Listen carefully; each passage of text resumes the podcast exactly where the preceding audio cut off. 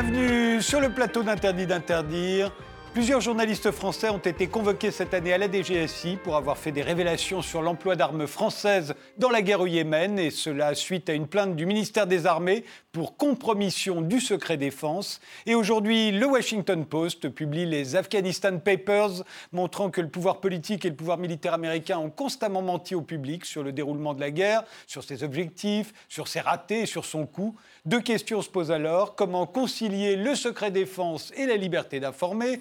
Et quelle est la différence entre un journaliste et un espion, sachant que les gouvernements ont tendance à les confondre quand ça les arrange? Pour en débattre, nous avons invité Alain Juillet, Diplômé de Stanford, vous avez fait partie de la première promotion de l'Institut des hautes études de sécurité intérieure. Vous avez été officier dans les paras et au service action avant de faire carrière chez Pernod Ricard, chez Suchard ou de devenir patron de Marks Spencer France. Vous avez ensuite été nommé par Jacques Chirac directeur du renseignement à la DGSE, puis haut responsable chargé de l'intelligence économique au secrétariat général de la Défense nationale. Vous êtes aujourd'hui senior advisor pour un cabinet d'avocats, président honoraire du club des directeurs de sécurité des entreprises entreprise. Vous dirigez la revue Sécurité et Stratégie au sein de la documentation française et vous êtes colonel de réserve parachutiste. Euh, ce secret défense, à votre avis, faut-il le conserver? Faut-il l'oublier? Il n'a plus de sens? Je crois non. Je crois qu'il y a deux choses. il n'y a plus de secret. C'est unique. Le secret, c'est uniquement une question de durée. C'est-à-dire que un secret va tenir quelques jours, quelques semaines, mais pas plus aujourd'hui avec tous les moyens qui sont mis en marche. Donc il faut effectivement repenser le, et voir dans quoi il faut, il faut utiliser le secret défense. Et moi j'ai une théorie, c'est que euh, on, ne peut, on doit utiliser le secret défense quand ça met en jeu la vie des gens. C'est-à-dire que quand il y a une opération en cours, par exemple, et que la révélation peut amener à mettre les gens en danger de mort, alors là, là il faut savoir faire la part des choses, et on pourra certainement en parler tout à l'heure. De Manco, vous êtes avocat, de Maxime Nicole, porte-parole des Gilets jaunes, ou de Julian Assange, le fondateur de Wikileaks. On vous a d'ailleurs vu tous les deux filmer en secret dans les locaux de l'ambassade d'Équateur à Londres. C'était d'après Mediapart pour le compte de la CIA. On, vous voit tous les deux derrière moi d'ailleurs. Euh, mais avant cela, vous aviez travaillé au Quai d'Orsay et vous êtes l'auteur de Crépuscule, un pamphlet contre Emmanuel Macron et son entourage, devenu un véritable phénomène de librairie, alors qu'on n'en a jamais parlé ou presque dans les grands Il est désormais en poche au point seuil. Et vous sortirez en janvier aux éditions du CERF un livre sur Julian Assange, actuellement détenu dans une prison de haute sécurité en Grande-Bretagne et qui risque d'être extradé aux États-Unis où il encourt 175 ans de prison pour espionnage. Alors le secret défense, pour vous, il faut encore euh, en entendre parler ou plus du tout? En tout cas, certainement pas sous la forme actuelle qui consiste à intimider et menacer ceux qui œuvre pour le bien commun, c'est-à-dire essaye de créer de la transparence au sein des appareils étatiques pour dénoncer des crimes ou des euh, malfaçons qui sont mises en œuvre justement en profitant de ces dispositifs de protection du secret et qui permettent la, commission d'un certain nombre de dérives et potentiellement dans certains appareils de pouvoir un sentiment d'impunité contre lequel il faut toujours se battre. Donc euh, essayer d'intimider ceux qui se battent pour faire la transparence sur ces méthodes ou pour dénoncer les mensonges des gouvernements comme euh, c'est le cas des journalistes dont, vous parliez, euh, certainement pas. Et je pense que ça montre euh, juste une hystérisation de la part des appareils de pouvoir qui se sentent menacés par cette nouvelle donne technologique qui fait qu'aujourd'hui, on peut amasser des millions de documents en étant un seul individu et les filtrer. Et donc, il y a une sorte de réaction un peu depuis quelques années à nouveau hystérisante, mais qui ne correspond plus du tout à la réalité et qui montre surtout leur impuissance à lutter pour défendre un système qui ne fonctionne plus. En France, on, l'a vu, il y a une loi qui, euh, a été passée, je pense que c'était sous Sarkozy, pour euh, accroître le secret défense, pour, pour euh, l'étendre à des lieux. Donc c'est plus seulement des informations, des documents, mais des lieux entiers qui devenaient invulnérables quelque part et sur lesquels on ne pouvait plus déposer nos regards pour les contrôler, donc notamment les sièges de la DGSE et de la DGSI.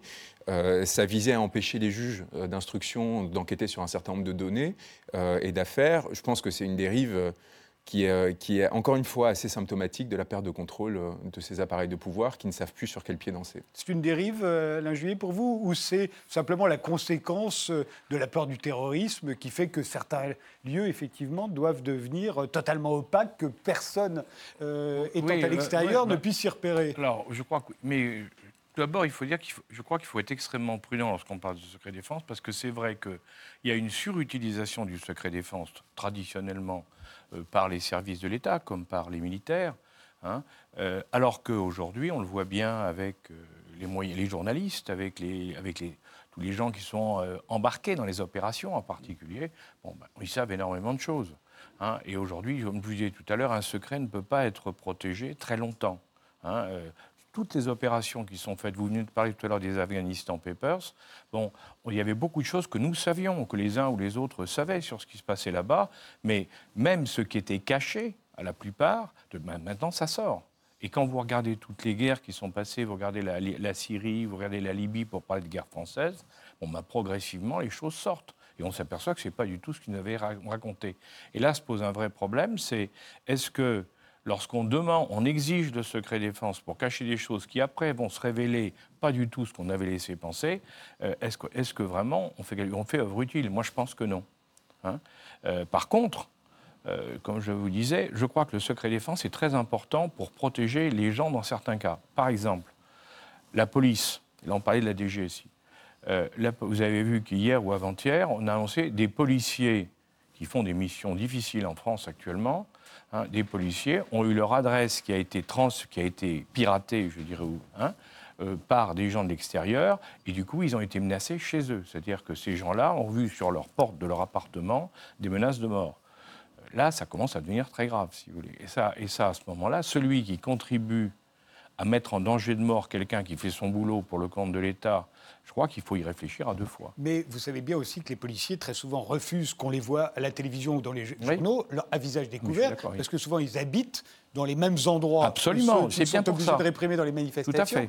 Donc est-ce que ça commencerait là? Est-ce que toute photo d'un policier Ah oui, mais moi je crois qu'il faut, il faut réfléchir. Si vous voulez, il faut ce qui a été dit tout à l'heure, je crois qu'il faut redéfinir en réalité le secret défense compte tenu de la réalité d'aujourd'hui, de la réalité du numérique, par exemple. Oui, il y a des images des policiers partout. Bon, alors le problème est-ce qu'on les met en danger de mort? euh, Moi, j'ai un, moi j'ai un exemple qui m'a beaucoup, enfin j'ai une chose qui m'a beaucoup intéressé, ça a été l'attaque par le GIGN euh, du, de l'hypermarché Cacher, vous savez. Euh, bon, lors des derniers attentats terroristes.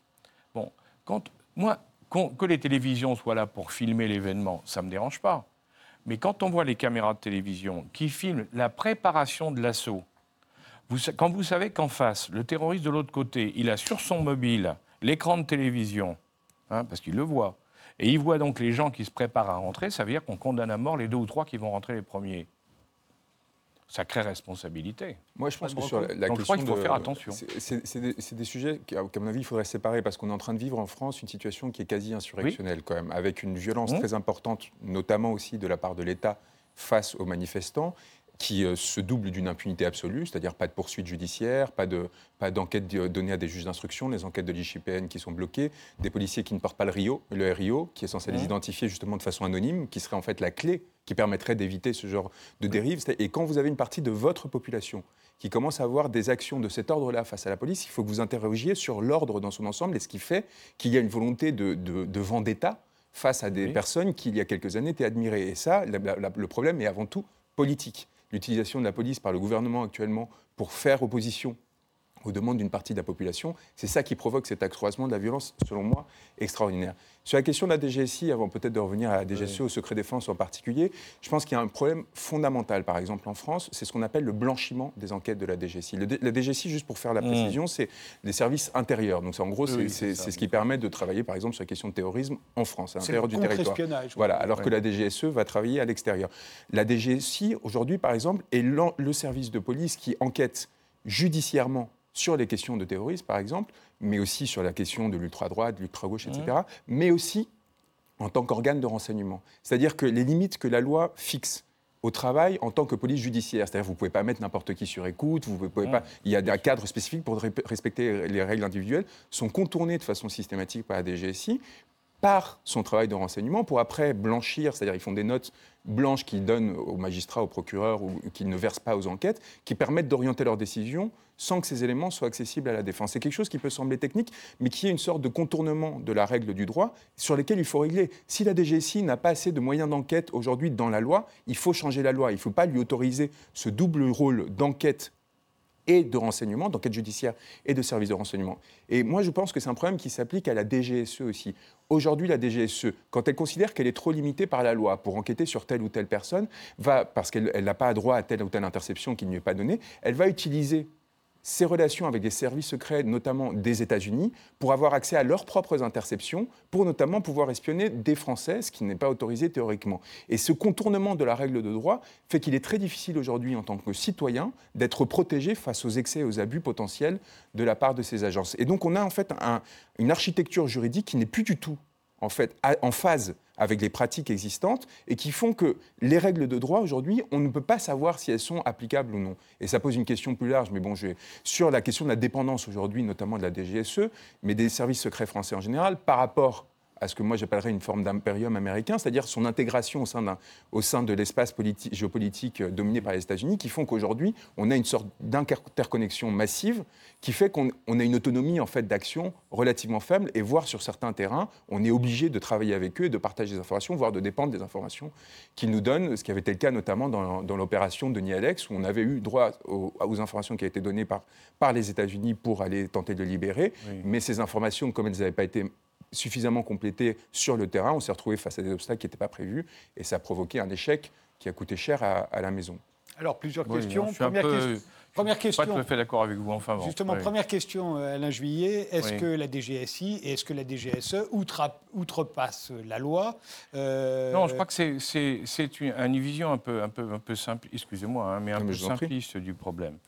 Parce qu'en réalité, prenez la DGSI par exemple, il ne faut, pas confondre ce, que le processus d'enquête judiciaire dans lequel on applique rigoureusement la loi, d'autres équipes de la DGSI qui font d'autres activités et qui peuvent, dans le cadre de leurs autres activités, bénéficier d'informations par d'autres moyens et qui, qui, peuvent être transmises effectivement, alors là oui, en, dans le dossier. Mais ce ne sont jamais ceux qui sont chargés des enquêtes judiciaires qui vont faire ça. Donc il faut bien différencier. ces deux, il y a pas il faut bien différencier les gens, les, rôles, si vous voulez, en fonction des métiers, en fonction des activités. Euh, quand vous avez, vous faites une enquête judiciaire sur un problème complexe, bon, il se trouve que d'autres gens travaillent sur une, un autre problème, mais récupèrent des informations qui semblent intéressantes c'est plutôt intéressant qu'il effectivement qu'il les transmette. Donc je crois qu'il faut faire la part. Bon, en ce qui concerne, alors ensuite il y a un deuxième élément qui a été évoqué, qui est important aussi, c'est de dire la collaboration entre les services. Il faut faire très attention là-dessus, parce qu'on a effectivement tendance à croire que la DGSE, c'est certains disent que c'est un complètement inféodé à la CIA américaine ou à la NSC américaine. Alors c'est méconnaître totalement les relations entre les services secrets. Ça c'est c'est on est à en réalité, on est à l'opposé de ça. Ça ne veut pas dire qu'il n'y a pas de collaboration. Ça ne veut pas dire qu'il n'y a pas d'échange. Sur l'antiterrorisme, c'est évident qu'il y a une collaboration internationale qui s'est faite parce que tout le monde avait peur, tout le monde était inquiet, tout le monde avait besoin d'informations. Et quand ça a démarré, la dernière, les grandes vagues depuis les années 2000, eh bien, on a vu une collaboration qui s'est faite entre tous les pays, y compris les Russes, y compris les Chinois. Tout le monde s'y est mis. Donc il y a une collaboration générale, parce que quand il s'agit de prendre des gens qui sont des dangers publics partout où ils sont, il n'y a pas d'hésitation à avoir, tout le monde collabore. Tout simplement là, oui. tout le monde a le même ennemi. Ou les exactement, donc tout le monde collabore, il n'y a pas de problème là-dessus, et ça, ça marche. Et ça marche, mais par contre, il y a toujours une extrême méfiance de la collaboration entre des services de renseignement pour les autres problèmes, parce qu'on se méfie toujours en pensant que les autres peuvent vous manipuler. Il ne faut pas oublier qu'on est dans un monde où, il y a, vous l'avez été rappelé d'ailleurs, il y a beaucoup de manipulations. Donc, si quelqu'un vous dit, moi je sais ça, la question que vous devez vous poser, c'est est-ce que c'est vrai, est-ce que c'est faux? Est-ce qu'ils ne sont pas en train de m'entraîner sur un truc qu'ils veulent parce qu'ils veulent que moi je règle un problème que eux pas, ne sont pas arrivés à régler? Donc on est dans un système dans lequel il faut faire très attention. Hein. Alors, ça n'empêche pas la collaboration, c'est ce que je vous disais, mais, euh, pensez bien que, par exemple, on parlait de l'affaire de, Somalie, enfin du, Français qui a, été, tué en Somalie. Bon, il n'y a pas eu que des renseignements américains. Il y avait des renseignements français, il y a des renseignements américains. Il y en a eu aussi d'autres pays, y compris des pays d'ailleurs du Moyen-Orient, hein, qui ont eu des informations qui les ont passées. Bon, euh, le, problème pour les Français, c'était de récupérer toutes les informations possibles pour faire, une opération, pour tenter euh, l'opération de récupération qui a échoué, comme vous l'avez rappelé. Et, quand vous dites, Alain Juillet, qu'on n'est pas un féodé et que c'est même le contraire, c'est parce qu'on a peur d'être manipulé, justement, que l'on se méfie, y euh, compris de nos alliés De plusieurs choses. Oui, d'une part, parce que dans le passé, c'est vrai qu'il y a des fois où on s'est fait complètement manipuler, il faut bien le dire. Hein. des fois où ça n'a pas marché, mais des fois où, par contre, on s'est fait complètement manipuler, et on l'a su qu'après. Donc, si vous voulez, on s'en souvient en général, les gens, ils s'en souviennent, il y a une méfiance. hein. Donc, les gens se souviennent de ce qui s'est passé et disent, je ne me ferai pas avoir une deuxième fois. Euh, mais il peut y avoir aussi le fait que vous avez en face de vous des gens qui ont de mauvaises informations. Parce que ça aussi, il ne faut pas l'oublier. On a toujours tendance à croire que les services, ils savent tout. Moi, j'entends souvent ça, hein, les services savent tout, surtout. C'est pas vrai du tout. Si c'était ça, oui, ça serait. Alors là, on serait dans un autre, dans un autre monde. Mais c'est pas ça. On, recueille des quantités d'informations, mais il y a des trous dans le dispositif, il y a toujours des trous, et puis il y a des informations fausses. hein. Les gens oublient toujours qu'à peu près hein, 20% de tout ce qu'on entend ou lit tous les jours est faux, en moyenne. Hein. Ouais, c'est la, la norme. Bon. Ce qui est énorme, si vous voulez. C'est-à-dire qu'une information sur cinq qu'on entend, eh ben, elle n'est pas vraie.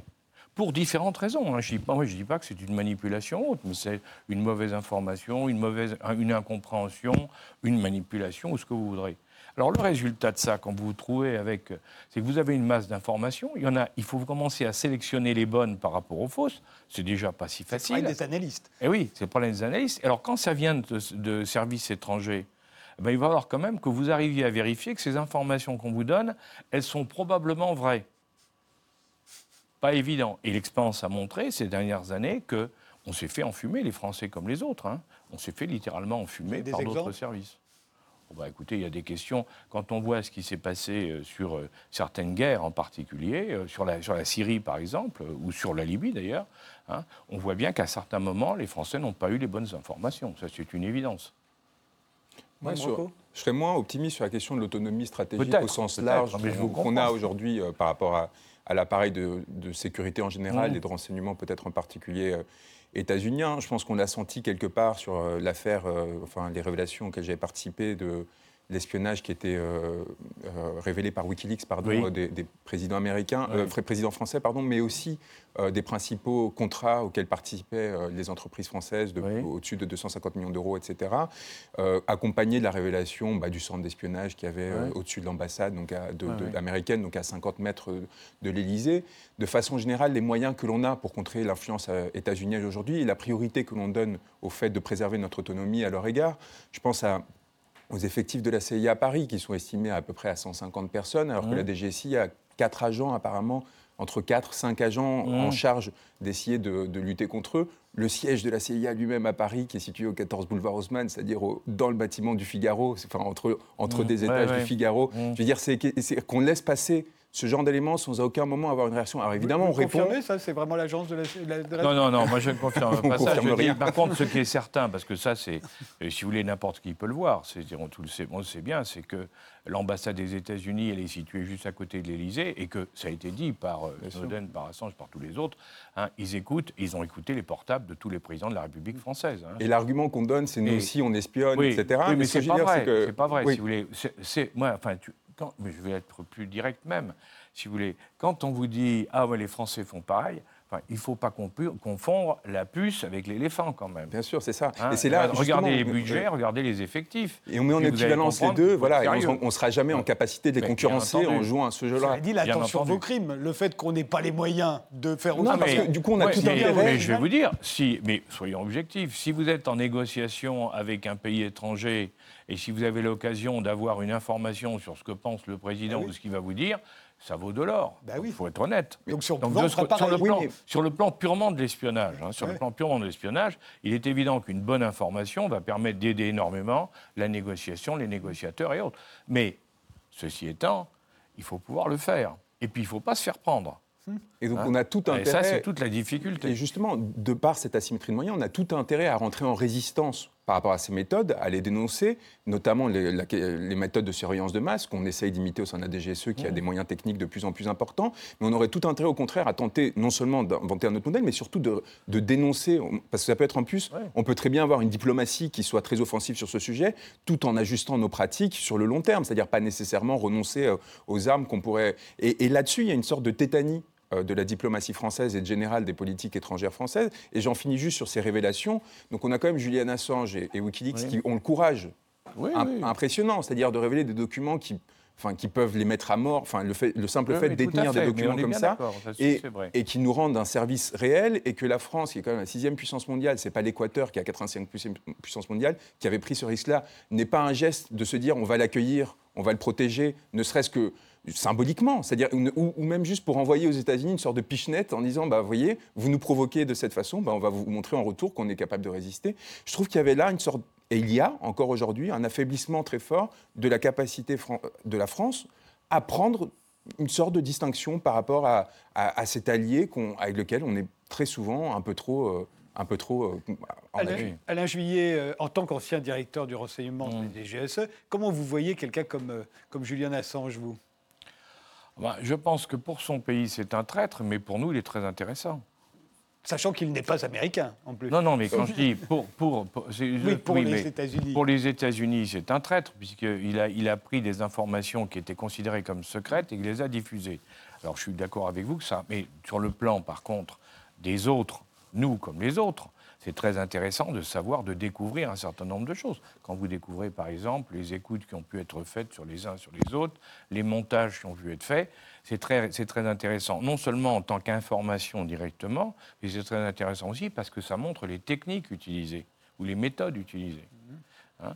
Euh, c'est comme là maintenant, les Afghanistan Papers qui viennent de sortir. Ce qui est très intéressant, au-delà de ce que vous le disiez sur le fait qu'on s'aperçoit que régulièrement on nous a raconté n'importe quoi. Comme sur le Vietnam, avec oui, comme sur le Vietnam, comme sur toutes les guerres. toutes les guerres. Le, toutes les guerres qui sont passées depuis la Corée, le Vietnam, l'Indochine, la Libye, l'Algérie, partout, il y a toujours une part de faux ou une part de non-dit. Mm. Ça, c'est classique. Parce qu'on ne va pas vous dire, euh, ça va très mal, on est en train de perdre la guerre, euh, on a eu des pertes considérables. On vous arrange toujours ça pour que ce soit positif. Ça, c'est clair. Mm. Donc on le sait très bien, ces manipulations, je dirais, militaires font partie des règles du jeu. Et l'analyste, comme vous le disiez tout à l'heure, lui, son rôle, c'est justement de décoder ça en disant, attends, il nous dit ça, mais derrière, est-ce qu'il n'y a pas des choses qui nous montrent C'est le rôle du journaliste aussi. Vous ah, mais absolument. mais pour moi, il n'y a pas beaucoup de différence. C'est le titre que vous disiez tout à l'heure. Moi, je considère que c'est le même métier. Journaliste et espion. Ah oui, moi, je considère que c'est le même métier. Simplement, euh, je pense qu'aujourd'hui, le journaliste peut aller plus loin que l'espion. C'est plus facile. Oui, mais visiblement, pour les Américains, il encourt la même peine, que ce soit ah Manning ou Snowden, qui travaillaient pour le gouvernement, sont considérés comme des traîtres et on peut comprendre. Euh, mais Julian Assange, qui lui ne travaillait pas pour le gouvernement et qui n'est même pas américain, euh, est considéré comme un espion. Oui, mais, oui, mais là, il est considéré comme un espion. Donc on voit bien, mais on voit bien. On arrive à des. Mais c'est un peu ce que je crois que tout le monde se rend compte, c'est que on arrive à un moment. Les métiers de l'information, parce que c'est ça en définitive. Mmh. L'espionnage, c'est un métier d'information. Mmh. Vous faites de l'information, vous cherchez de l'information, par des moyens qui sont légaux et illégaux. Mmh. Hein, c'est la différence avec le journaliste journaliste, je dirais, classique. Parce que les journalistes d'investigation, ils emploient froidement les moyens illégaux aussi. Donc là-dessus, il ne faut pas se leurrer. Hein. C'est pour ça que je dis, moi, entre un journaliste d'investigation, et j'en connais un certain nombre, et les agents des services de renseignement, j'avoue que je ne vois pas la différence. Sauf que les uns travaillent pour le public, le grand public, et les autres pour des. Voilà. Et bon, euh, bien sûr. Alors après, c'est pour bon. Et c'est la donnée essentielle, c'est-à-dire qu'à un moment, euh, dans des systèmes démocratiques ou à velléité démocratique, il y a un moment où la transmission de l'information et non pas l'accaparement de l'information au sein d'une structure étatique qui s'autonomiserait du reste de la société est essentielle. Et cette fluidification est très importante parce que sinon, bah, typiquement, le travail qu'avait fait Disclose sur, euh, sur le Yémen permettait de montrer que le discours porté à l'époque par l'autorité politique, la ministre des Armées, ne correspondait pas à la réalité. Et ce sont les journalistes de Disclose qui ont été euh, voilà. Donc en soi, c'était un travail d'intérêt général qui était incontestable. Et l'utilisation de l'appareil sécuritaire par le gouvernement pour intimider ces journalistes, c'est un acte politique, c'est une instrumentalisation politique d'un service de renseignement qui est censé être au service de l'État, mais pas des intérêts du gouvernement en question. Et il est très mmh. difficile de voir quels intérêts il y avait pour l'État à défendre le masque qui est établi sur, euh, sur la guerre au Yémen à cette période. Et quelques années auparavant, euh, deux journalistes de Mediapart avaient été convoqués de la même manière, mais à l'époque, c'était pour leur reprocher euh, d'avoir dénoncé les complaisances de l'État français envers et que, et que l'appareil d'État surveille ses sources, les sources de ces journalistes. Oui, mais c'est-à-dire que l'appareil d'État cherche à se protéger de fuites, c'est une chose, mais qu'ils aillent s'attaquer aux journalistes, là, on, est, on rentre dans une dimension qui est absolument inacceptable. C'est, à, mon sens, c'est vraiment une, utilisation, encore une fois, de l'appareil sécuritaire à, mauvais escient et, franchement dénonçable. Mais pour aller, pour aller d'une certaine manière, pas totalement, mais pour aller dans votre sens d'une certaine manière, c'est, on, est, on est face à ce problème de la volonté d'appliquer des règles de secret très strictes à des choses dont on sait pertinemment qu'elles ne resteront pas longtemps secrètes. À partir du moment où on met un canon César, pour reprendre l'exemple de du Yémen, il y a un canon français vendu par les Français, un canon, un canon donc César, c'est, vous savez, c'est le meilleur canon, paraît-il, de tout le moment, bon, qui est en, en, Arabie Saoudite et qui tire au Yémen. Bon, il y a ceux qui vont vous dire, puisqu'il est en Arabie Saoudite, je ne suis pas coupable. Donc, on peut le montrer, ça n'a aucun problème. Ah oui, parce qu'on peut le dire aussi. On peut dire, il, il intervient peut-être de l'autre côté, mais l'arme reste chez nous. Nous, on a vendu une arme aux Saoudiens pour qu'elle reste chez eux elle est chez elle, donc on est rempli notre contrat, il n'y a pas de problème. C'est donc une arme défensive. Donc une arme presque défensive. Donc je défends mes troupes qui sont de l'autre côté. Bon, c'est spécieux, hein Non, mais attendez, mais je sais ce que je dis. Hein. Je dis c'est parfaitement spécieux. Mais on peut aussi bien dire ça que de dire mais non, vous êtes impliqué dans la guerre parce que regardez, votre, votre canon, en réalité, il met des obus à 30 km, à 15 km de là, sur des cibles. Là, sur des cibles. ça, ça doit pouvoir être débattu publiquement. Mais et moi, monsieur, alors vous vous dites, et moi je dis, de toute manière, comment on a pu penser que ce genre de choses ne serait pas connu très rapidement par quelqu'un Parce qu'il y a toujours un journaliste ou quelqu'un qui ne sait pas ou autre qui va dire, mais tiens, j'ai vu ça là. C'est pour ça que j'ai dit, moi, moi, mon problème, c'est que je dis, le secret, le secret défense qui est appliqué en général dans la plupart des pays, tient de moins en moins la route dans la durée. À partir de ce moment-là, il faut repenser.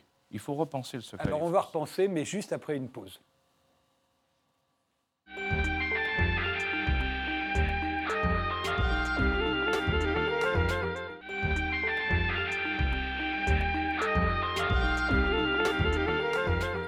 On reprend euh, notre débat sur le secret défense euh, avec Alain Juillet, ancien directeur du renseignement à la DGSE, et avec euh, Juan Branco, qui est avocat. Si le secret défense est un une sorte de jeu de dupe, au mhm. fond. Plus personne euh, n'est dupe, mais on continue de jouer, de faire semblant. On sait que les gouvernements nous mentent quand il y a une guerre, mais on continue de mentir et d'interdire, en fond, aux journalistes de révéler qu'on est en train de mentir, parce que ce serait atteindre au secret défense. Là, il y aurait un jeu de dupe. Alors vous dites, qu'il faut le repenser, ce secret défense. De quelle manière, euh, Alain Juillet ah, Je crois qu'il faut repenser entre, entre les journalistes euh, et, le, et les, les, États, parce que c'est un problème qui n'est pas seulement français, hein, c'est un ah, problème général, bien sûr. Il faut repenser les relations qu'on a entre les deux, compte tenu des nouveaux médias, compte tenu des nouvelles pratiques journalistiques, hein, parce que on ne peut plus continuer effectivement à, à, jouer au chat à la souris, alors que invariablement et très rapidement, les uns et les autres vont être parfaitement au courant de ce qui se passe. Donc, il faut, il faut trouver une formule dans laquelle on puisse se comprendre et je crois personnellement que simplement, il faut trouver, sur certains points très précis, il faut en discuter avec les journalistes pour dire, écoutez, vous êtes tenté de faire un scoop, mais là, et moi, c'est la, question de la vie humaine qui est en jeu. Pour moi, c'est ça qui est essentiel. C'est que s'il y a la vie de quelqu'un qui est en opération, qui est en jeu, vous devez éviter de le, dire, en tout cas pendant la période où sa, vie est en jeu.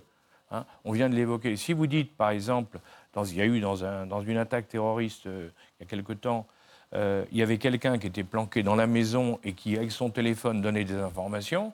Il y a un journaliste qui, euh, sur l'antenne, a dit ben, écoutez, on, sait ce qui se passe à l'intérieur parce qu'on a quelqu'un qui nous téléphone. Mais c'est de l'assassinat. C'est arrivé récemment, mais tout à coup j'ai un doute. Il me semble que c'était un candidat à la Maison Blanche qui a révélé euh, ah, que, telle femme était une, agente de la CIA. bien sûr. Valérie Plem, quand ils, ont ils ont dénoncé une agente de la CIA. C'était une opération de vengeance d'ailleurs. Oui, C'était euh, une opération. La fille était une, une, agence en plus clandestine, donc vraiment c'était. Euh, elle était sous couverture. Elle était sous couverture et elle a été dénoncée par le président des États-Unis hein, pour se venger de son mari qui avait, lui, expliqué une opération sur l'uranium au Niger. Donc, c'est très grave. Et là, pour moi, là, il y avait une procédure d'impeachment, pour prendre le, terme à la mode avec les Américains, parce que c'est une véritable trahison, car on met en jeu la vie de quelqu'un qui, évidemment, elle, fait son boulot, on le met en jeu. C'est pas normal. C'est ça. Et là, je crois, même unique, je crois. Moi, c'est la question sur laquelle il faut que tout le monde doit se poser. C'est dire, bon, euh, si, vous, si vous dites, euh, je me souviens, moi, il y a très longtemps de ça, mais euh, il y avait des opérations qui étaient faites en Afrique, par exemple, et il y avait toujours les certains journalistes, parce qu'ils étaient bien informés, comme on dit, annonçaient le début de l'opération alors qu'elle n'avait pas encore commencé. Mais ça veut dire quoi? Ça veut dire qu'en face, s'ils écoutaient, ils se mettaient en alerte. Si on se met en alerte, ça augmente le risque pour les vies humaines.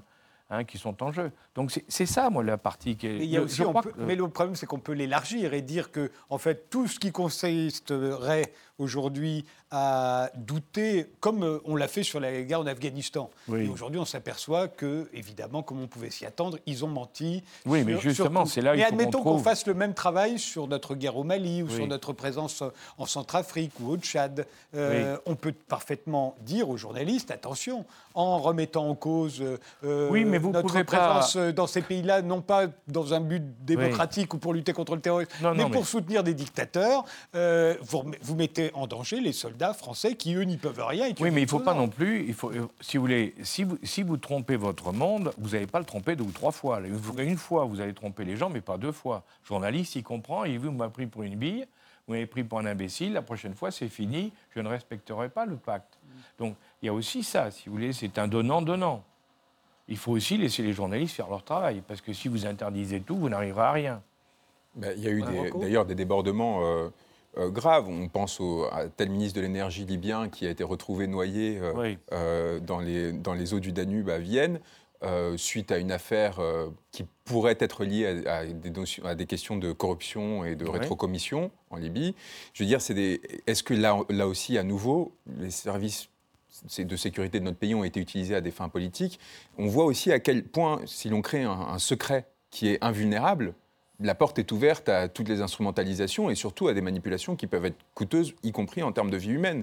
Et à partir de là, moi, enfin, par exemple, quand on voit la situation dans laquelle se retrouve euh, Julian Assange, pardon d'insister, mais c'est quand même important. C'est-à-dire qu'on a quelqu'un qui s'est contenté de révéler des mensonges qui ont été commis à des échelles massives, qui ont provoqué des pertes de mmh. humaines par milliers, qu'on laisse une persécution s'installer pendant des, années et des années, avec maintenant un, écrasement de l'individu qui vise symboliquement en fait à faire peur. Parce qu'il quand, quand, ces journalistes sont convoqués à DGSI, par exemple, dans, le cadre de l'affaire française, c'était des personnes qui venaient de créer un média. Et leur première révélation, c'était ce document dont je ne sais plus si c'était secret défense ou confidentiel défense, parce qu'il y, y, y, a des hiérarchies avec une échelle pénale qui change selon, euh, selon la, lourdeur du secret qui est appliqué. C'était une façon de leur dire euh, maintenant vous arrêtez parce que si vous, euh, en gros, c'était une façon d'essayer de faire fermer ce média avant qu'il devienne particulièrement gênant pour le pouvoir en question. Mais le rôle des médias, c'est important. Un média comme Bellingcat, qui tout d'un coup a révélé le rôle du GRU dans un certain nombre d'opérations, donc le service d'espionnage russe dans un certain nombre d'opérations en Europe. Euh, il y a de fortes chances que ce média soit en fait un fauné de services de renseignement qui s'en servent pour faire circuler des informations dans l'espace public. À limite, vous savez quoi Ça permet de, fluidifier. En fait, c'est ce que disait Jonathan. Il disait Et si c'était la Russie qui m'avait envoyé les informations sur l'affaire, sur l'affaire Clinton Si vous aviez raison, écoutez, la meilleure riposte que pourraient donner les États-Unis, c'est de faire exactement pareil au sujet de Poutine. Et à terme, en fait, tout le monde sort gagnant dans le sens des populations qui ont une plus grande transparence sur ces appareils de pouvoir. Donc ces, ces fuites, à terme, théoriquement, permettent si on sort du jeu interétatique, permettent d'améliorer la situation générale parce qu'elles permettent d'avoir pour les populations une meilleure compréhension mmh. de la façon dont les appareils de pouvoir fonctionnent contraire. Alors à court terme, il y a des effets opportunistes qui peuvent servir tel acteur ou tel, ou tel autre acteur, mais à long terme, je pense que cette transparence est extrêmement bénéfique euh, pour euh, l'ensemble des populations. Et je pense qu'il faut défendre, il faut défendre cette possibilité justement de faire fuiter et, et, de montrer aussi, ça peut, être, ça peut être dans les deux sens. Donc par exemple, là, on a révélé que les, euh, ces mêmes agents de la GRU avaient une base arrière en Haute-Savoie, à Chambéry, à Genève, et que c'était les agents tueurs du GRU, donc qui faisaient des opérations d'assassinat dans toute l'Europe. Vous imaginez Oui, alors là, là, quand on commence comme ça, je me dis, c'est effectivement, c'est certainement un service qui a fait fuiter, qui a fait fuiter au monde auprès d'un journaliste qui se dit quelques jours avant la visite de Poutine euh, à, Paris. Ça tombe trop bien. voilà. voilà, ça serait en temps normal, j'aurais dit pourquoi pas. Huit jours avant la visite de Poutine à Paris, c'est clair et c'est signé. Et en même temps, là où ils ne se rendent pas forcément compte, euh, donc les services qui font fuiter, notamment si c'est les Français en effet, c'est l'effet d'humiliation quand même pour les services secrets français qui ont laissé s'installer cette base arrière en, Haute-Savoie pendant des mois. Donc je veux dire, euh, si vous voulez, vous avez tout à fait raison. Dans une affaire comme celle-là, l'histoire de la dénonciation donc des, des, des, gars, des Russes, des agents russes qui se rendent en Haute-Savoie et qui a travaillé sur toute l'Europe on voit bien que huit jours avant l'arrivée de Poutine, évidemment, c'est pour provoquer une réaction contre Poutine, mais c'est aussi, ça fait passer les Français pour des imbéciles, comme vous l'avez dit. Donc, en définitive, c'est un formidable, une, une belle manipulation, puisque, en définitive, on fait passer un journal français une information qui est reprise évidemment parce qu'il se dit c'est un scoop, mais qui en réalité tape sur les Français, tape sur les Russes. Bravo. Et donc, Joli coup, à huit jours de trucs, c'est une manipulation réussie. Et ça, c'est important pour nos spectateurs aussi, ah parce qu'il y a toujours une naïveté par rapport à comment ah, l'information arrive dans le journal, et on est prêt même à idolâtrer souvent les journalistes qui réussissent. Il faut avoir conscience que c'est des outils au service de ces appareils sécuritaires très souvent, et que derrière le scoop incroyable qui permettrait aux journalistes de prétendre qu'ils sont les défenseurs de liberté, etc., il y a tout simplement un intérêt qui a permis de nourrir cet, cet appareil, et dans le même sens, des censures qui peuvent intervenir de façon plus ou moins douce en disant, euh, par exemple, moi j'ai une, une, affaire au Monde, alors qu'il continue à nier depuis, mais quand j'avais enquêté sur l'affaire Uramine au Centrafrique, euh, de ce que m'a expliqué quelqu'un qui est très, très bien introduit au, monde. Bah, j'ai fini par le publier au monde diplomatique parce que le monde l'avait bloqué. Et de ce que m'a expliqué euh, un Philippe Vasset, qui connaît assez bien ces, ces milieux-là, il m'avait dit écoutez, il y a quelqu'un de la DGSE qui, qui avait fait croire à la direction du monde que vous étiez manipulé par les Russes. Et, que du coup, ce n'était pas très opportun de, de, faire publier ce, document-là. Donc l'espace informationnel... Oui, attendez, je, là, juste, je, je ne sais pas, je ne connais, je connais pas l'histoire, mais juste pour dire aussi, parce qu'il faut faire attention, c'est que les journaux, au-delà du travail des journalistes, ils ont aussi une ligne éditoriale. Oui, bien sûr. Et que si vous amenez un scoop qui n'est pas dans la ligne éditoriale, la plupart ah des journaux ne le publient mais pas. En l'occurrence, Le Monde en particulier, on le sait bien, mais ce n'est pas une critique du Monde. Et Le Monde ne se gêne pas il, sélectionne les scoops qui va sortir et ceux qui ne sortira pas. Mais en l'occurrence, ce qui était marrant sur cette affaire, c'est que l'article était maquetté par, euh, par, Serge Michel. dans cette affaire-là, ce qui est intéressant, c'était que vraiment on avait, en fait, on traçait la. Et donc, juste, juste de façon générale, pour qu'il n'y ait pas de naïveté par rapport à l'espace informationnel, y compris en démocratie, les informations qui nous arrivent ne sont pas systématiquement. Hein. Parfois, il y a des vrais travaux d'enquête, de journalistes qui réussissent à sortir des, informations, mais il faut toujours essayer de s'interroger euh, à ce niveau-là. Cela dit, euh, a priori, on se dit aujourd'hui, bah oui, euh, après tout, il, est, il est normal que les journalistes informent, et, et, quoi, quel que soit le résultat de leur, de leur investigation, bah, ils doivent la publier au mépris des règles du secret défense, et tant pis s'ils sont convoqués ensuite à la mmh. DGSI. Mais enfin, il y a des cas où ça nous, ça nous choquerait, évidemment. Il suffit de rappeler, je sais pas moi, l'opération Fortitude, qui consiste pour les, ah bah les anglo-américains à faire croire qu'ils vont débarquer au Pas-de-Calais et non pas en Normandie afin de tromper les Allemands et qu'ils continuent d'avoir euh, le gros de leur force au nord de la France et pas en Normandie. Et ça a marché d'ailleurs. Euh, ils avaient même réussi à les persuader que le général Patton allait commander ce débarquement, qui n'aura jamais lieu en réalité. Euh, c'est évident que des journalistes qui, racontent, qui découvrant ce scoop le publieraient à l'époque. Bon, à l'époque, il y avait la censure, donc c'était simple. Ce serait jamais ah, sorti. Mais, aujourd'hui, il n'y a plus de censure possible avec Internet. il y, a eu le Fortitude, donc c'est un cas qui s'est passé dans les années 40, en 44 avant le débarquement, pour convaincre, mm. comme vous le disiez, les Allemands qu'on allait débarquer ailleurs. Il ça a été une formidable opération. Ah oui, avec des, il y a eu des tanks gonflables. oui, il y a eu des tanks gonflables. Il y a eu un gars, un officier qu'on a, enfin un faux officier qu'on a, lâché, mort, un mort, un cadavre qu'on a mis, a fait, dériver d'un sous-marin avec, une sacoche où il y avait des papiers secrets. Enfin, c'est incroyable leur truc. Mais on l'a vu dans les Balkans aussi. Hein. Dans les Balkans, l'OTAN a donné des informations dont maintenant nous, savons qu'une partie était totalement fausse. Mmh. Mais Comment voulez-vous le savoir Et on peut se faire instrumentaliser au plus haut niveau. Mais on se fait instrumentaliser et tout le monde y croit. Mmh. Oh, moi, je me souviens. Euh, mais, mais quand bien même on n'y croirait pas, moi, journaliste, j'aurais le scoop que ce sont des tanks en plastique. Euh, ah bah oui, mais ah bah c'est là, où à se dire, c'est bon. Mais là, il y a guerre et, puis il y a censure. Je crois que si on est véritablement en guerre, si, si, si vous voulez, le, on, a, on a vraiment voté la guerre. Hein, parce que c'est ça. On est en guerre dans un pays quand le Parlement vote la guerre, pas autrement. Hein. En France, le président peut décider qu'il y aura la guerre, mais c'est pas tout à fait la mais guerre. pas. Normalement, il devrait faire approuver ensuite. Hein. Pour, la déclarer, oui. Pour, la, déclarer, pour la déclarer. À partir du moment où on a déclaré la guerre, là, normalement, on devrait effectivement, les journalistes devraient, parce que pour les raisons que vous avez évoquées, dans certains cas, on devrait pouvoir discuter avec eux en leur disant je vais te dire la vérité, parce que moi c'est ça mon truc. Je pense qu'il faut dire je vais te dire la vérité, mais tu ne la sortiras pas. Il y a un embargo, comme on le fait pour les nouvelles dans les journaux d'ailleurs. Hein. Mmh. Il y a un embargo jusqu'à tel jour pour la publication. On leur dit écoute, tu ne peux pas le dire maintenant parce que ça, mais dans 8 jours ou dans 15 jours, tu pourras le publier, et là, tu seras le premier à pouvoir publier l'information.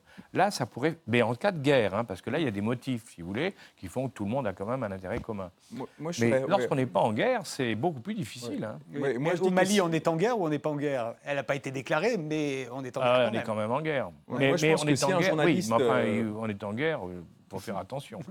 Mais moi, si un journaliste, au contraire, avait découvert qu'une partie de, de cette opération, y compris sur des, avait été montée, on n'a pas à le silencier. C'est-à-dire qu'après, il faille contourner, trouver d'autres moyens de, de- de manipuler l'opinion, etc. Mais et, s'attaquer au journaliste qui a réussi à débusquer un mensonge, c'est déjà faire preuve d'une faiblesse morale, en fait, en quelque Oui, mais sorte. enfin, au cas de guerre, vous Oui, mais bien. là, là, si vous avez, on prépare un débarquement en Bah, il, faut être, Normandie. il faut être plus et- efficace. ah oui. Voilà. Ah non, En alors, gros, le oui, alors- journaliste- Non, alors, vous voyez ce que oui, je veux dire Alors la réponse, c'est, euh, c'est, la, euh, vraie- Le oui, journaliste la a seule toujours vraie raison. réponse, c'est en définitive, c'est de dire ceux qui vendent ça doivent penser que les journalistes vont tout faire Ah, pour le sûr. savoir. Donc on doit monter des faux, des faux si- nez, si vous le des faites écrans, et assumer votre incapacité à le pour faire, essayer le d'éviter que ça se passe. Voilà. Mais Oui. vous pouvez difficilement ça parce qu'à ce moment-là, il y a le fait de. c'est c'est ce qu'on appelle être un traître. Ouais, mais C'est, euh, et ça serait invoqué contre un journaliste qui le ferait. Oui, mais le journaliste n'a jamais à avoir la vision d'ensemble. Vous savez, il trouve une information qui est véritable et il la publie, c'est son rôle à lui. Et c'est à vous, en tant que politique, ensuite, de recadrer cette information dans l'ensemble et de réussir à orienter l'opinion publique dans telle direction ou telle autre.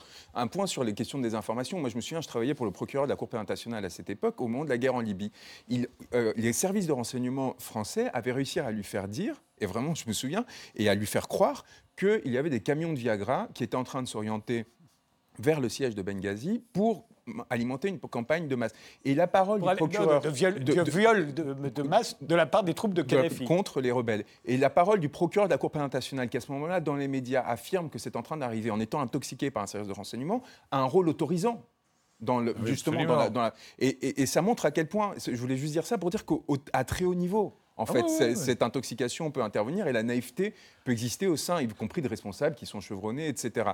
Et dans le même sens, moi, quand j'étais au, au Centrafrique pendant la guerre civile, il y avait cette euh, personne qui travaillait comme conseiller en communication de Jotodia, donc qui est le président de l'époque, qui me fait, essayait de me faire sortir des scoops, mais que j'avais pas la capacité de traiter, notamment sur des charniers qui auraient existé, etc.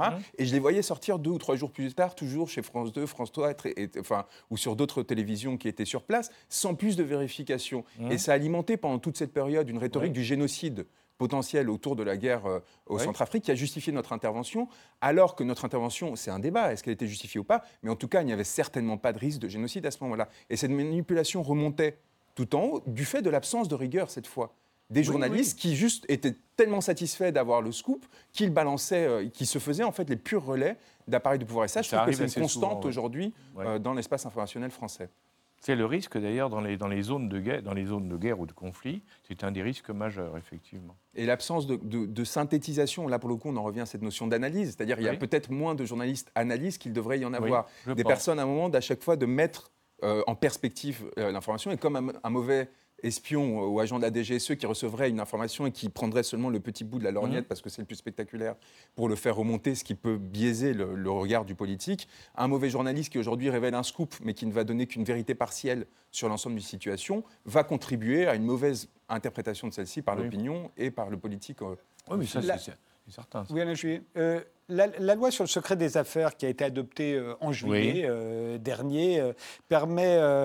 Euh, euh, enfin, elle a été adoptée après avoir fait couler beaucoup d'encre. hein. Oh Euh, Il y a eu là, beaucoup oui, de polémiques. grosse, grosse affaire. Certains journalistes Donc, oui. y voyant un bon moyen pour les entreprises d'empêcher qu'on enquête sur elles, exactement comme l'État se sert du secret défense pour empêcher euh, d'enquêter Oui. sur un certain nombre de ses agissements. Mm. Euh, vous êtes très sensible à ces questions, le renseignement Bien sûr, économique, fait. évidemment. un- ça nous intéresse. Voilà. Et On avait commencé, on avait commencé déjà à mettre un décret sur le contrôle des investissements étrangers en, en 2005. Donc, si vous voulez, c'est un problème qu'on connaît depuis longtemps et effectivement qui aboutit à une loi. Je crois qu'il faut la loi. euh, je pense que les journalistes euh, ont, ont pris le mauvais côté de cette loi. Je ne dis pas qu'il ne peut pas y avoir des dérives, hein, mais je pense qu'ils n'ont pas vu l'autre côté qui était vraiment majeur. C'est que face à des attaques avec tous les moyens possibles, et on les évoquait tout à l'heure, De l'intelligence, euh, du de renseignement économique. Oui, du renseignement économique, euh, mis en place par des, entreprises, de grosses entreprises, et avec en plus l'aide des États derrière. euh, il faut qu'on puisse se défendre, et il faut pour ça vraiment qu'on pouvoir contrôler complètement la situation. Or, c'est certain qu'il y a donc des choses qu'il faut absolument protéger ou bloquer. parce que sinon, on va se retrouver avec des informations qui vont être exploitées contre la société qui est attaquée, la société française attaquée. On va avoir des informations qui vont être utilisées par ceux d'en face. Hein. Donc en définitive, si on ne fait pas attention, on fournit euh, aux gens d'en face des moyens qui vont leur permettre de déstabiliser l'entreprise. Alors vous me direz, ça paraît comme ça un peu fumeux, surtout pour, les auditeurs, mais il faut bien comprendre qu'aujourd'hui, il y a un certain nombre de fonds, par exemple, de fonds d'investissement, euh, qui ne reculent absolument devant rien, qui sont prêts à tout faire pour euh, mettre la main sur une entreprise dans des conditions qui sont, dans lesquelles la légalité est souvent mise, mise en brèche. Et dans ces cas-là, il faut qu'on arrive à pouvoir se défendre. Or, c'est vrai qu'on ne pouvait pas jusqu'à maintenant protéger les entreprises françaises. En Angleterre, par exemple, en Angleterre, vous ne pouvez pas, si un bilan d'entreprise, c'est considéré comme secret donc, si vous voulez racheter une entreprise en Angleterre, vous n'avez pas les bilans de la société, donc tous ces comptes financiers. En France, ils sont publiés sur Infogreffe. Donc, en France, on a un désavantage concurrentiel dans ce domaine par rapport aux Anglais ou aux Américains. Bon, alors, c'est la loi française. Moi, je ne vais pas vous dire que c'est mal. C'est la loi française, elle est comme ça. Mais essayons de aller plus loin. Essayons de ne pas encore en rajouter pour faciliter la vie des autres. Moi, je serais au contraire très favorable aux guerres informationnelles en général, parce qu'à nouveau, je trouve que ça ajuste euh, euh, le comportement des pouvoirs et ça amène vers plus de justice à terme, quoi qu'il arrive. Mm. Donc au contraire, je serais pour, un, pour une lutte pour qu'à l'échelle européenne, par exemple, cette transparence s'applique à l'ensemble des pays en question, plutôt que de restreindre euh, les libertés à ce sujet. Et sur la question des journalistes, moi je suis beaucoup moins, et je suis complètement contre le fait que le travail des journalistes par ricochet, notamment sur la loi des affaires, puisse être menacé s'ils venaient à publier des informations qui seraient nuisibles aux intérêts de telle ou telle, ne risque pas, Risque pas grand-chose. Bah, hein. Oui, mais l'intimidation potentielle en soi peut, par exemple, au Royaume-Uni, les dispositifs qui censément ne s'appliquaient ah pas aux, journalistes ont, produit des super injonctions, notamment contre Wikileaks, qui ah interdisaient les journalistes de, publier, de parler des révélations faites par Wikileaks parce qu'elles atteignaient aux intérêts d'une entreprise privée. Et je parle en 2008-2009. Donc les, risques de dérive sont toujours existants. Mais pour moi, les, les risques de cette guerre informationnelle, et là où il faudrait se concentrer, c'est pas contre les journalistes. C'est par exemple quand Tom Enders chez Airbus accepte de donner à un cabinet d'avocats américain, états-unien, dont le siège est à Washington, si je me souviens bien, euh, l'accès à l'ensemble des données d'Airbus dans le cadre d'une enquête de compliance euh, qui a été quelque part montée de toutes pièces. Là, il y a un vrai scandale, voire une trahison, en fait. Là, c'est plutôt dans la protection notamment des entreprises, par rapport aux, offensives judiciaires qui sont menées euh, outre-Atlantique. C'est plutôt à ce niveau-là que sur le travail journalistique en tant oui, mais attendez, le secret des affaires, enfin la loi sur le secret des affaires, c'est vise justement des cas comme cela, c'est-à-dire comme par exemple dans une procédure extraterritoriale, comme vous évoquez avec l'affaire Airbus, dont les Américains, euh, on le sait, ah bah, se sont fait bien, friands, quoi, bien sûr. On sait très bien, on sait très bien que ça, tout ça, ça a été monté, manipulé, et que ça se terminera par une énorme amende euh, payé par Airbus pour la, pour la déstabiliser au moment où Boeing est en difficulté. Après qu'ils aient eu accès à toutes les données de l'entreprise, c'est quand même incroyable. Il n'y a, pas, là-dessus, y a pas, on le sait depuis le début. Mm. Hein. Le, donc c'est vrai. Mais je, euh, si vous voulez, ce qu'il faut dans, une affaire, il faut aussi que protéger les entreprises contre elles-mêmes. Euh, parce que vous avez des entreprises qui n'ont pas conscience de ce qui se passe. Hein.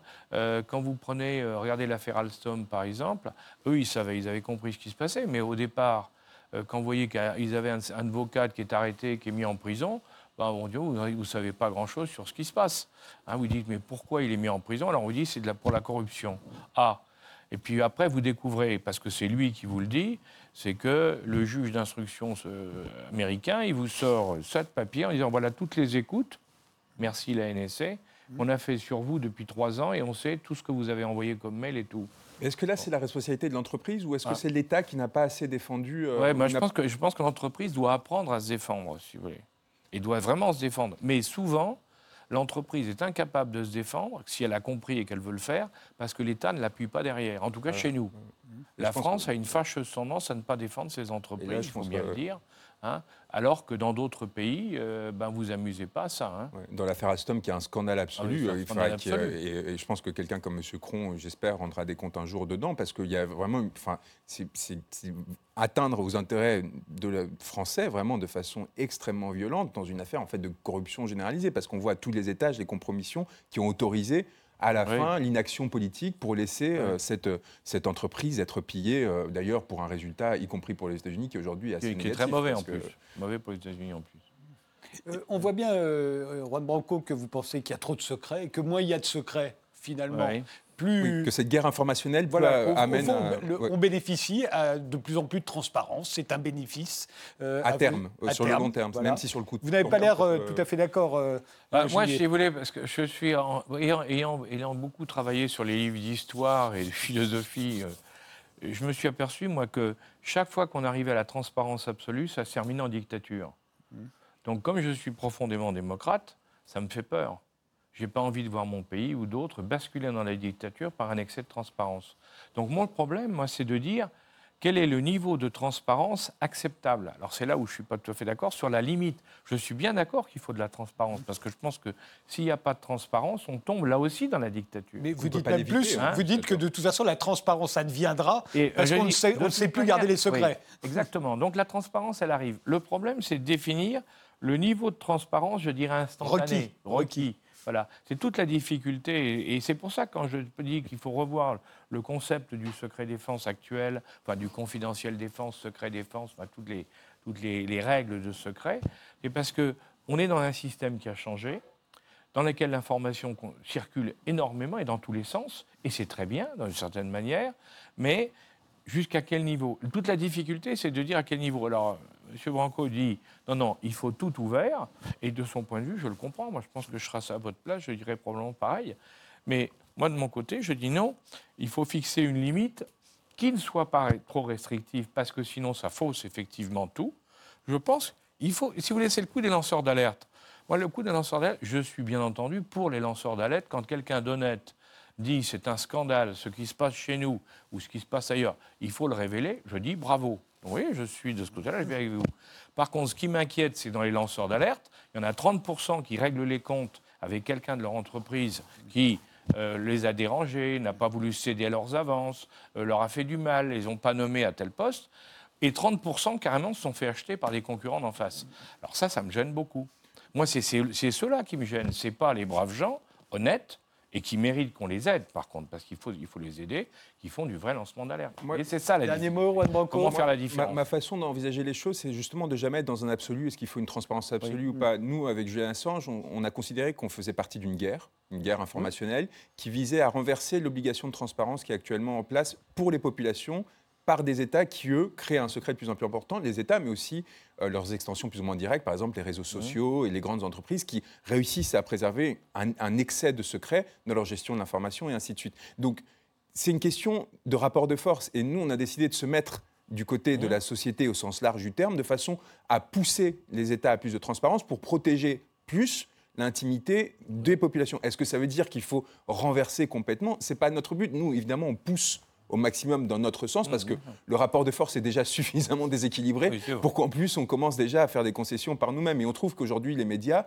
sont, sont trop timorés dans ce rapport justement de force, et ils sont encore, et on l'a vu d'ailleurs par leur désolidarisation, notamment par rapport à Julien Assange, qui à mon avis est assez révélatrice du niveau de compromission qu'ils ont par rapport à leurs sources et notamment aux appareils de pouvoir. Vous êtes d'accord avec ça, Alain Juillet euh, Oui, oui. Les médias ne euh, sont, pas, sont pas trop dangereux pour ceux qui veulent euh, préserver des secrets? Non, non, mais je, pense, je suis tout à fait d'accord sur le point, sur ce qui a été sur ce qui est mentionné, sur le fait qu'il faut effectivement que les médias assument. Hein, et donc ne, soit, ne fassent pas eux la censure, parce que moi je considère qu'un certain nombre de médias font de la censure par rapport à leurs propres journalistes ou par rapport à des thèmes parce que ça ne correspond pas à ce qu'ils veulent. Bon, alors, ce qui fait que quand vous lisez des journaux, si vous voulez vraiment savoir ce qui se passe, lisez trois ou quatre journaux différents. Là, vous allez avoir une idée réelle. Hein, on est bien d'accord. Et si en plus vous croisez des journaux internationaux avec des journaux français, c'est encore mieux. Hein. Donc c'est tout le problème, si vous voulez, parce que sinon, on se fait effectivement manipuler. Là, je suis tout à fait d'accord. Euh. Donc le problème, c'est comment éviter de se faire manipuler, d'un côté, mais d'un autre côté aussi, Attention à l'excès de transparence parce que c'est dangereux aussi. On ne peut pas aller trop loin. Je crois qu'on ne peut pas aller, à mon avis, hein, on ne peut pas aller trop loin. Il faut être prudent. Merci tous les deux d'avoir participé à cette émission. Merci de nous avoir suivis. Rendez-vous au prochain numéro.